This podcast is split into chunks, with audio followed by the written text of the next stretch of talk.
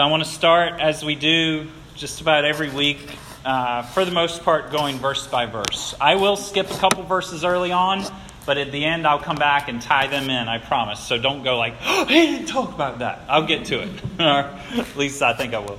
Um, so, verse 18, let's start there.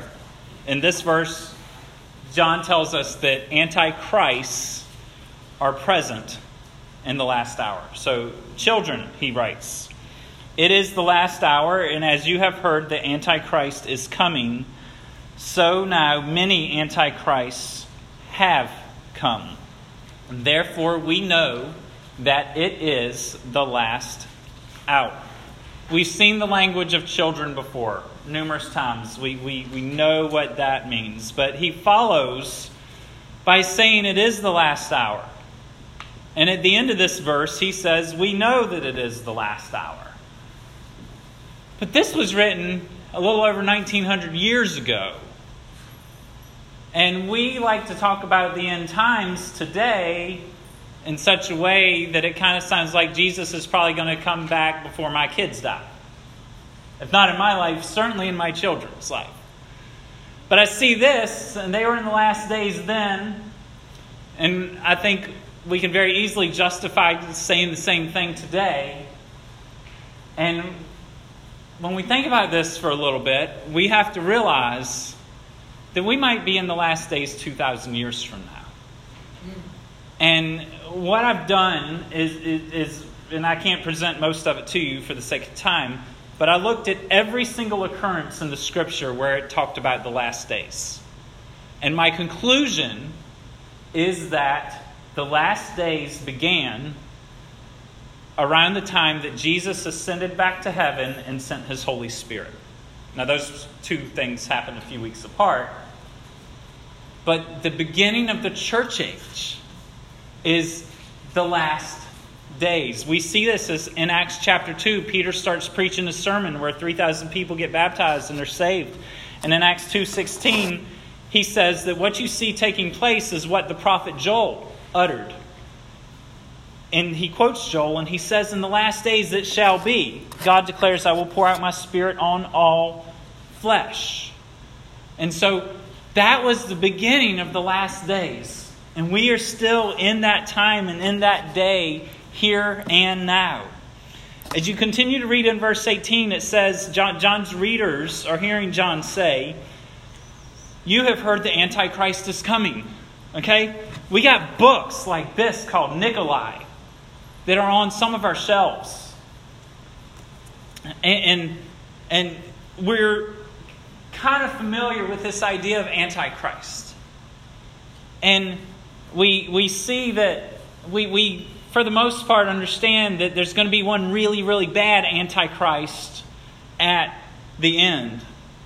But John here says, You have heard the Antichrist is coming.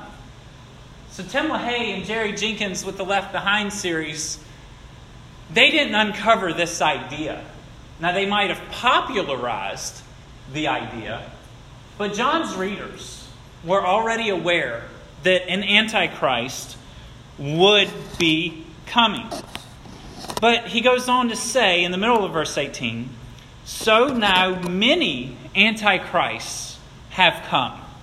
We have to take John in his plain meaning of what he says, and it's very clear that there are many anti-Christs. Well, how many are there? I think there's a lot. Amen. And in a few moments, we'll look to see what an antichrist really is. Well, there were antichrists then, and there are antichrists now, and there's been antichrists in between. But will there be one like supreme antichrist of antichrists? Plural. I do think there will be. Amen. I do think that there will be. I think that the different biblical writers use different terms for the antichrist. I think that Paul in 2 Thessalonians chapter 2 verses 3 and 4 calls him the man of sin or the man of lawlessness. I think that in Revelation chapter 13, we see the Antichrist of Antichrists spoken of. in uh, the Olivet Discourse in Mark 24 and Mark chapter, I'm sorry, Matthew 24 and Mark 13. We covered uh, Mark 13 in December. But there, Jesus warns about false Christs. He warns of imposters. And I believe that he is speaking of Antichrist with that also. And you can even trace the idea of Antichrist all the way back to the Old Testament book of Daniel. But in chapters 7 and 8, and I think 10 and 12, there's four places in that last half of Daniel's prophecy where what Daniel is prophesying very much lines up with what John says here and with what Jesus says and with what Paul writes to the church in Thessalonica and 2 Thessalonians chapter 2. So I say all that to say this Antichrist is not just one really bad dude who's going to betray the whole world at some point in the future. Now, I, I, I do think that that guy will come. But John is not primarily talking about that guy. He's talking about people we know. This isn't some far off thing. This is nitty gritty people in our community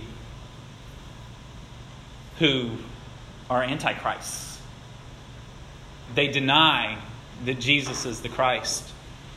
They deny the union between the Father, the perfect eternal union between the Father and the Son. And they've been in our churches. They've been here. And there is a possibility that one of us sitting here today could be one of these people. And we're going to see that as we go on. So I do think that closer to the time of the day of the Lord or final judgment, there will be an ultimate Antichrist who will deceive everyone except for God's elect. And that's in Mark 13 22. Everyone that does not belong to God, who has not been chosen by God, will be deceived by the Antichrist. But I do think, for the purpose of today's message, we must realize that the main thing that John is writing about is not the really big bad guy at some point in the future, but antichrists, people who deny that Jesus is Christ who are amongst us today. Now, let me just speak to the Christian culture that most of us have come, or all of us have come up in. We have been way too obsessed with Antichrist. John is the only one who uses the word. And the word Antichrist only appear five times in the Bible. Four times in 1 John, one time in 2 John. I wonder how would our nation and our world be different today if instead if we would not have spent millions of dollars and hours and hours trying to figure out who this antichrist is and writing books and reading books and seeing all these movies that, for the most part, are very speculative in nature. If we would not have spent all that time and energy and money doing all that stuff, and if we would have taken that and been serving the poor, taking care of widows, and just fueling the fire of world missions, I think we'd have a lot more to show for ourselves than we do. But I think all this speculation, I'll say 95% of this speculation about who the Antichrist is and exactly how the details of everything's going to pan out in the future, the unbelieving world looks at us and they think we're ridiculous. And I can point you to a conversation I had four or five weeks ago with an unbelieving woman about this. And she, she didn't think we're ridiculous because she disagrees with us about the gospel. She thinks we're ridiculous for some very specific reasons that come from her experience firsthand. We have put far too much emphasis on who it is and when it's going to happen. And we have neglected our current responsibility in the here and now. And we need to change that. We need to correct that. So, I ask the question based on this text what does John tell us about the Antichrist? What does he tell us? Well, first off, they were in the church, but they didn't stick around. Look at verse 19. They went out from us, but they were not of us. So that means they were in the church, but they didn't really belong to the church. They weren't really one of the redeemed, as we as Dwight led us in earlier. So they went out from us, but they were not of us. For if they had been of us, they would have continued with us. But they went out that it might become plain that they all are not of us. Now, let me go ahead and say this. John is not saying that everyone who leaves a local church is an antichrist. There are, are, we have brothers and sisters in this community who have left this church in the last six years that know Jesus that we will spend eternity with in heaven forever. I believe that with all my heart. But I also believe strongly that some of the people that we know who have left this church don't believe that Jesus is the Christ. But yet they were here and they were even serving with this or with that or with that in some situations. We have people that were with us, but they didn't continue with us. So, the second part of verse 19, they went out. Why did they go out? That it might become plain that they all are not of us. So, when they left, and when they rejected our teaching about Jesus, it became clear that they're not a Christian, even though they hung out with us for two years. This was not a new idea. The Apostle Paul, later in his life, he goes to the church of Ephesus. He wants to have a quick meeting with the elders. He's an old man by this point. This is in Acts chapter 20. He's an old man by this point, and he wants to see the elders. The elders, the people that he discipled in the Lord to lead the church. He wants to see them one last time before he dies. And in that chapter, in verse 29, he says to them, I know that after my departure, Fierce wolves will come in among you, not sparing the flock. And from among your own selves will arise men speaking twisted things to draw away the disciples after them. Therefore, be alert. That's verses 28, 29, 30, and 31. So, John is saying that there's antichrists that were with us that have now left. Now, we, I think it's implied that antichrists could be with us now. And Paul was saying to them that even some of you elders, even some of you that are wholly committed within, I didn't look at you intentionally, Joe. I have no suspicion of you when I say this. Okay? So, even some of the most committed, most active are going to rise up and they're going to leave. And they're going to try to deceive you and take you out and do twisted, teach twisted things. Our responsibility is to be alert. Verse 26, going to, back to 1 John 2, John tells us that the Antichrist, these people amongst us, in our community, and maybe even in our church, they're trying to deceive the people. Verse 26 I write these things to you about those who are trying to deceive you. So this leads to the next question What are these deceivers saying? What are these antichrists saying? Look at verse 22. Who is the liar but he who denies that Jesus is the Christ? This is the Antichrist, he who denies the Father and the Son. They're saying that Jesus was not the Christ, and they denied the union between the Father and the Son. What does it mean that Jesus is not the Christ? Is Christ Jesus' last name? Like uh, Cadence Pierce or Kyle Truman or Hunter Derby? Christ is not Jesus' last name. Christ is a title. It is the same word, well, it, is, it means the exact same thing as the word Messiah. The word Christ comes from the Greek language, the word Messiah comes from the Hebrew language. And so when they denied that he was the Christ, they denied he was the Messiah. And who is the Messiah? The Messiah was the prophesied one. The Messiah was the one that, that you, we see all the way back, even in Genesis 3, and that was prophesied, that, that was shown in the nation of Israel. That you, you can see glimpses of, of the Messiah as God's people were rescued from slavery in Egypt. You can see it all through the prophetic writings. You can see it in Psalm 22, Isaiah 53, so many Old Testament passages where we see the Messiah, that he's going to be the one sent from God to bring restoration to creation and to offer forgiveness and salvation to anyone who would call on him. God's people were looking for the Messiah. The people in that day when the Messiah came, many of them called Jesus the Christ.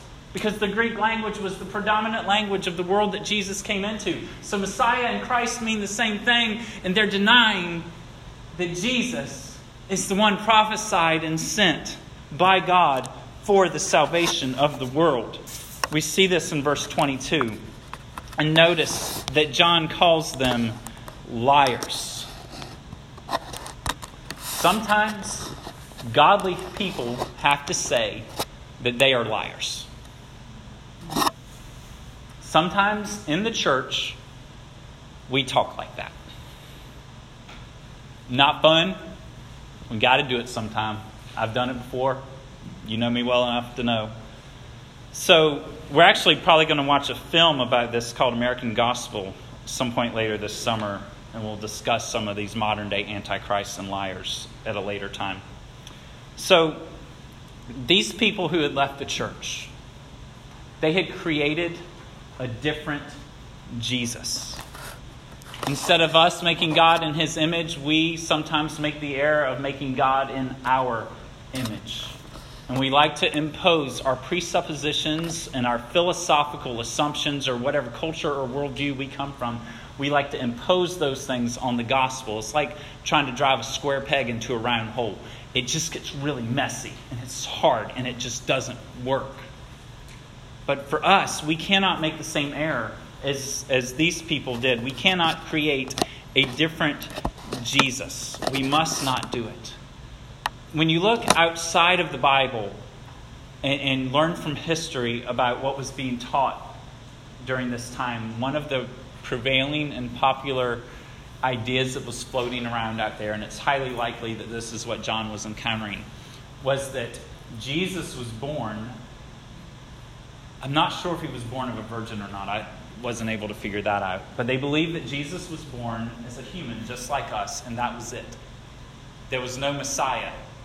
There was no Christ. He was not God in the flesh, as Christians have believed for 2,000 years.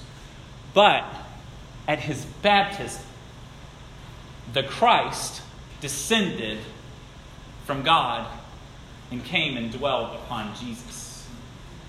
And they taught that that's when the godhood of Jesus or, or the deity of Christ kind of began. And they believe that because God can't die, that while Jesus was suffering on the cross before he took his last breath, that the Christ went back to God in heaven and Jesus died as a man. That was a popular teaching of the day. It evolved and turned into something known as Gnosticism. They believed that there was Jesus and then there was the Christ, and these were two separate entities as Christians, we believe that two separate natures, the divine nature and the human nature, came together into one entity, the man Jesus. And both natures dwelled perfectly. Perfectly. But they separated these two things. And they denied the godhood of Jesus, they denied the union of the Father and the Son, and the very fact that God would dwell with man and become incarnate in his creation. And the thing that the worldview that drove them to this is that it, it was found in Greek literature and in Greek philosophy. But the majority of the world at that time believed that anything physical was bad or evil, and that there was only good in the spirit realm, in the immaterial realm. And so they came across the gospel message, they came across the scriptures that they had at that time, and they said, There's no way that can be true because of this thing that God can't become creation because God's perfect and creation is not. That's just impossible, so we can't take the scripture, we can't take the gospel at what it really says. So we have to add a few ingredients to it because we like some of what it says. We have to change the message so that it can become what we want it to be, what we think it should be. When they did this, they imposed their own reasoning, their own philosophical presuppositions and worldview. They, they threw those things upon God when they should have thrown those things aside and taught what God had clearly revealed about himself. That the perfect God of the universe came and dwelled in flesh, just like you and I are. That he was born just like us, that he had to use the bathroom just like us, that he got hungry just like us, that he probably was hurt just like, he most definitely was hurt just like us. He was, and he died just like us. Jesus Christ, the second member of the Trinity, the Son of God, died. He did. It happened. He was fully God. He died. And so these antichrists remade Jesus. Sometimes we do this today too. We think, well, God is love, so certainly he couldn't throw people into an eternal hell.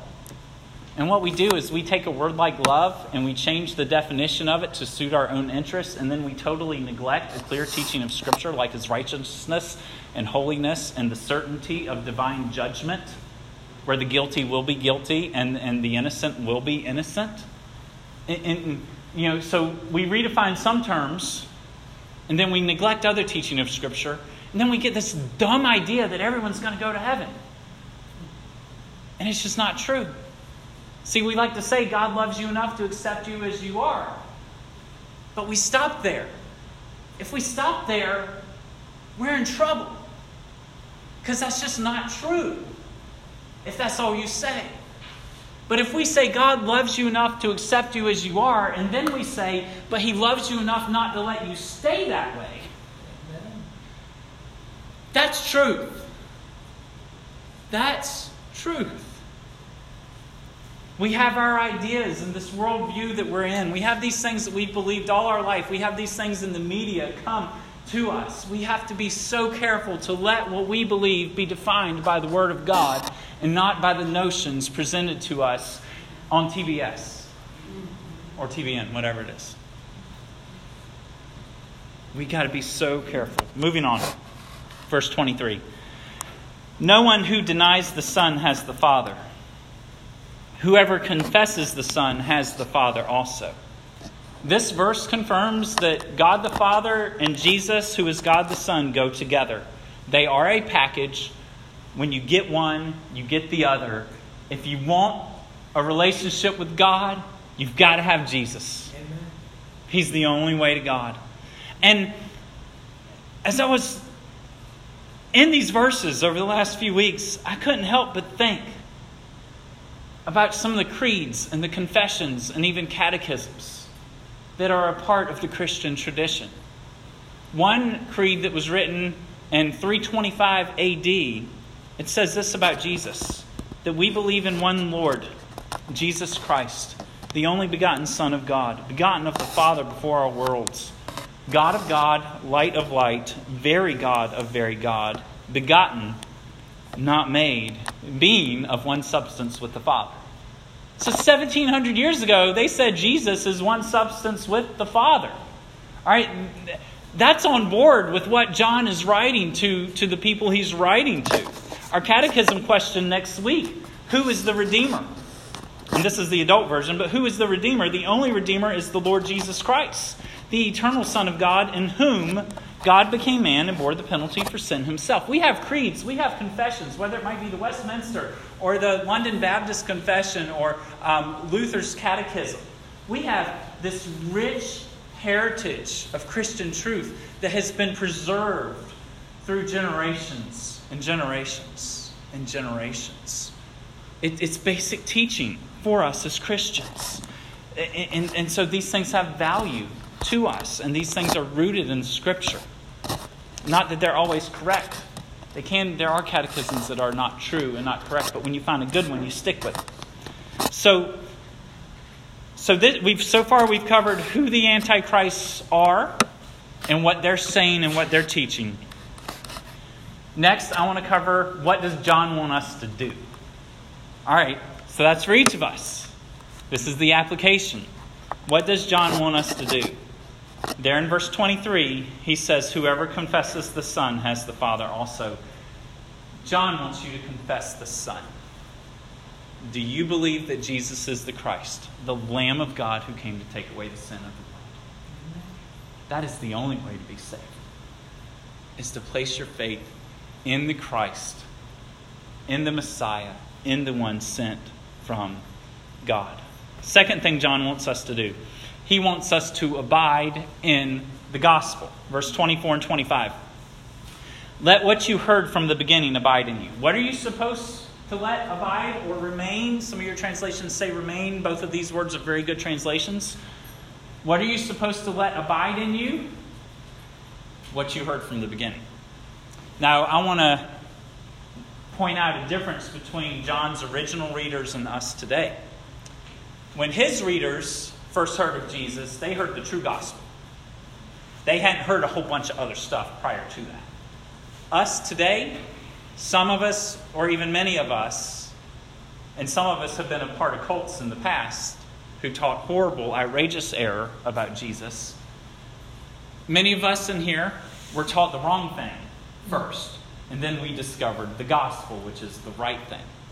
Okay, well, well, for you, John isn't saying the first thing you heard about Jesus, but for them, the first thing they ever heard about Jesus was right. And it was true. So, verse 24 let what you heard from the beginning abide in you.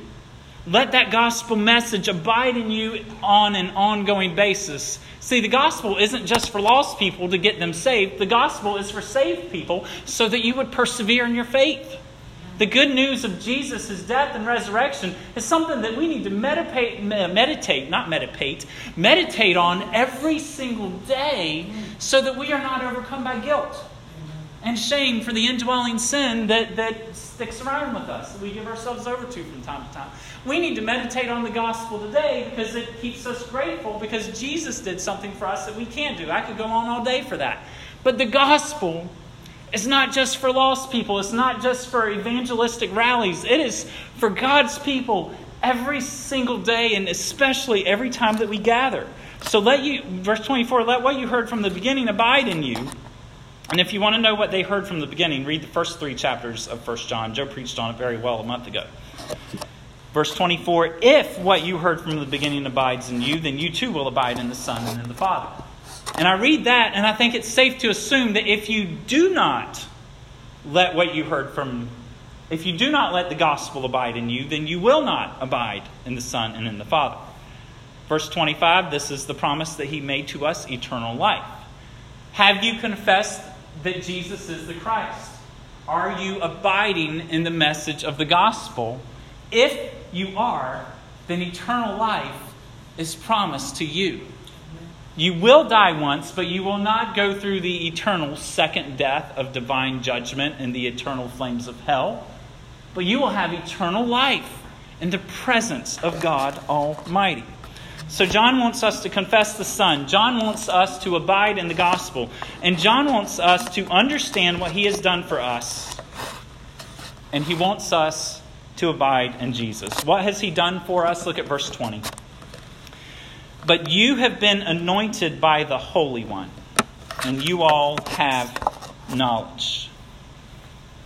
You have been anointed by the Holy One, and you all have knowledge. Now, let me say this if you watch TV preachers, and depending on what church you've been to in the past, the anointing might be what comes upon some guy when he gets way up on the stage and he's hooping and he's hopping, and you get excited out there, and you stand up and you're hooping and hopping too. And the more people that stand up, the greater his anointing is. The more exciting he is or she is, the greater that anointing is.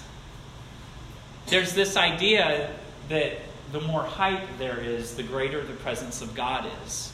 And that can be true, but it's not necessarily true. And there's this idea that the anointing is only for people like that. But this tells me that the anointing is for all of God's people. Every single one of God's people. You, plural in the original language, verse 20, you have been anointed by the Holy One. It's something you receive, it's not something you work hard to get but it's something you receive from God. And what is the result of that? The end of verse 20, it says, You all have knowledge. What is that knowledge? You know that Jesus is the Christ. That's the knowledge, and there's more to it than that. But that's the most important thing. You all have knowledge. Now let's go to verse 27. We, well, well, let me say this the anointing in the Old Testament, in that culture, they were familiar with anointing. If someone was given a specific task by God, they'd be anointed with oil. We see that for the kings of Israel, we see that for the high priest, and even other priests within Jewish worship. And oil would be dumped over top of someone's head, it would run down their body. And this was ceremonial in nature. It would show in the physical what was true in the plan of God. You know, sometimes God's plan is invisible, his thoughts, the intention of his heart. Well, every once in a while it gets real physical, and you do something like dump a bottle of oil all over someone's head. You do something like put bread in your mouth or drink a little cup of juice because in the physical is speaking to this transcendent reality that you can't really grab hold of with your hand, at least not today. And it takes us to that place and it brings the immaterial thing or the invisible thing and it puts it in the forefront of our mind. And when you see anointing in the Holy Spirit, or I'm sorry, when you see anointing in the Old Testament, it also points to the Holy Spirit. And I believe that in John's mind, even though he doesn't say it, he's talking about the Holy Spirit. Lots of reasons for that. Um, read John 14, John 15, and John 16. You'll see what I'm talking about. So that's verse 20. We get to verse 27. It's a bit trickier. And, and we didn't get to this in our discussion. Um, Verse 27 The anointing that you receive from him abides in you, and you have no need that anyone should teach you. Well, I'm going to go home right now. Does John mean you don't need teachers? No. Why is he writing the letter with all this important stuff? That's not what John is saying. You need teachers. That's all over the Bible. Read Ephesians 4 and 10 other passages. It's all over the place. We need teachers. I need a teacher. You need teachers. We all have our favorite teachers. Okay. John is not saying you don't need a teacher. What he's saying is that you don't need people coming to you, and his readers knew this. You don't need people coming to you and saying, You have to get what I'm teaching, and I'm the only one who has it right. I have all this secret information, and everyone else is off. Come with me. If you don't come with me, you're going to get it all wrong. Mm-hmm. It, it, it has to do with something that they called back then special knowledge. Knowledge that is not available to everyone. But I am so great, I have that knowledge. John's saying don't follow those guys that they're whack jobs, they're crazy. Get away from them. That right there is what he's saying. So, verse 27 goes on to say, You have no one that should teach you, but as his anointing teaches you about everything, and is true, and is no lie, just as it has taught you, abide in him. See, the anointing teaches you. What is the anointing? Have you ever had that time in your life where you're reading the Bible or you're hearing God's word preached, and all of a sudden you're, you're just being flooded with all this information and knowledge and reality of God. Do you remember when that happened in your life? Maybe you were thinking about something that someone told you at some point in the past. Maybe you just came across a piece of scripture here or there. Then all of a sudden, the spiritual world just opened, the doors were open wide. It, it, I think the Bible refers to this as regeneration.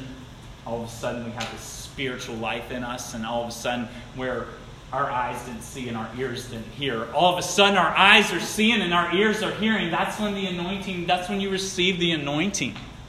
You look at God's word and it makes sense and you see the gospel. See, we discover that it's one thing to read the scriptures. I'm quoting my pastor in Tampa in a sermon he did in this years ago. But we discover that it's one thing to read the scriptures. It's another thing to have the Holy Spirit come and reveal Jesus Christ to you in the Scriptures. It's one thing to know that Christ dwells in your heart, it's another thing to sense it. It's one thing to understand with your head, it's another thing to have the Holy Spirit make it live in your heart. Is the anointing upon you? Do you notice in verse 27? It says, The anointing you receive from him abides in you. See, once that starts, it doesn't stop. Now, you can shut it out for a period of time, and Hebrews 12 said God gives you a spanking when He does that. He disciplines those He loves, and you come back. Okay? But that anointing does not leave. Our responsibility comes at the end of verse 27. What is it that God wants us to do today? Just as the anointing teaches us, let us abide in that anointing. Let us cling to the scriptures. And if you do watch a preacher on TV, and some of them are very good, and some of them are very bad, if you do watch a TV preacher, be so careful. Be so careful because they can sound so good and be leading thousands of people to hell. Please be careful. We must be so familiar within this, with this book that is before us. We must take great measure to not be deceived. And we must ask ourselves Does God lead us and show us?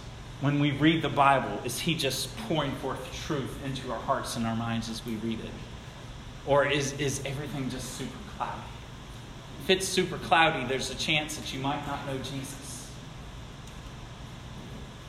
If you don't know Jesus, if you've never had this experience of the anointing like what I'm talking about, if you aren't sure if Jesus is the Christ, if you're trying to figure that out, what do you do? You come to God, you receive Jesus by faith, you turn from your sin, you realize and recognize that all the good things I've done isn't enough to cover up all the bad things I've done. And you come to God and you confess your sin and your need of Him, and you say, God, I've screwed it all up. I've been building my own kingdom, and you haven't been my king. But Jesus, I want you. Send your Holy Spirit so that I may see you and know how to live my life. Amen. You pray a prayer like that. If you're not sure, you come to God with that spirit, with that attitude of surrender and repentance. You come to God like that, and He is going to make Himself known to you so much. Amen.